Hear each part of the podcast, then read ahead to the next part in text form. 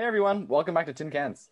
As promised before, we have released 12 episodes of deep and engaging conversation just for you, the audience, over the course of two to three months. This journey has truly been an experience for the books. Okay.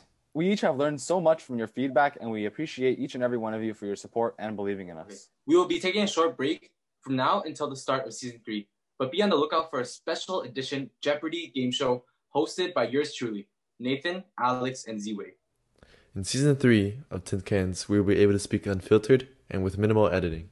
In addition, we will be re releasing all episodes from season one. If you were with us from the beginning, you would recall episode titles such as The Misconceptions of Social Media, as seen on TV. Let's end off season two the way we started it. Nathan, roll the intro music. Tin cans, three high school kids. We don't know what we're doing, but we do it anyways.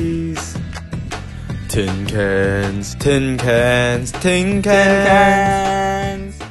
Bye, everyone. Tin Cans, out for now, but coming back.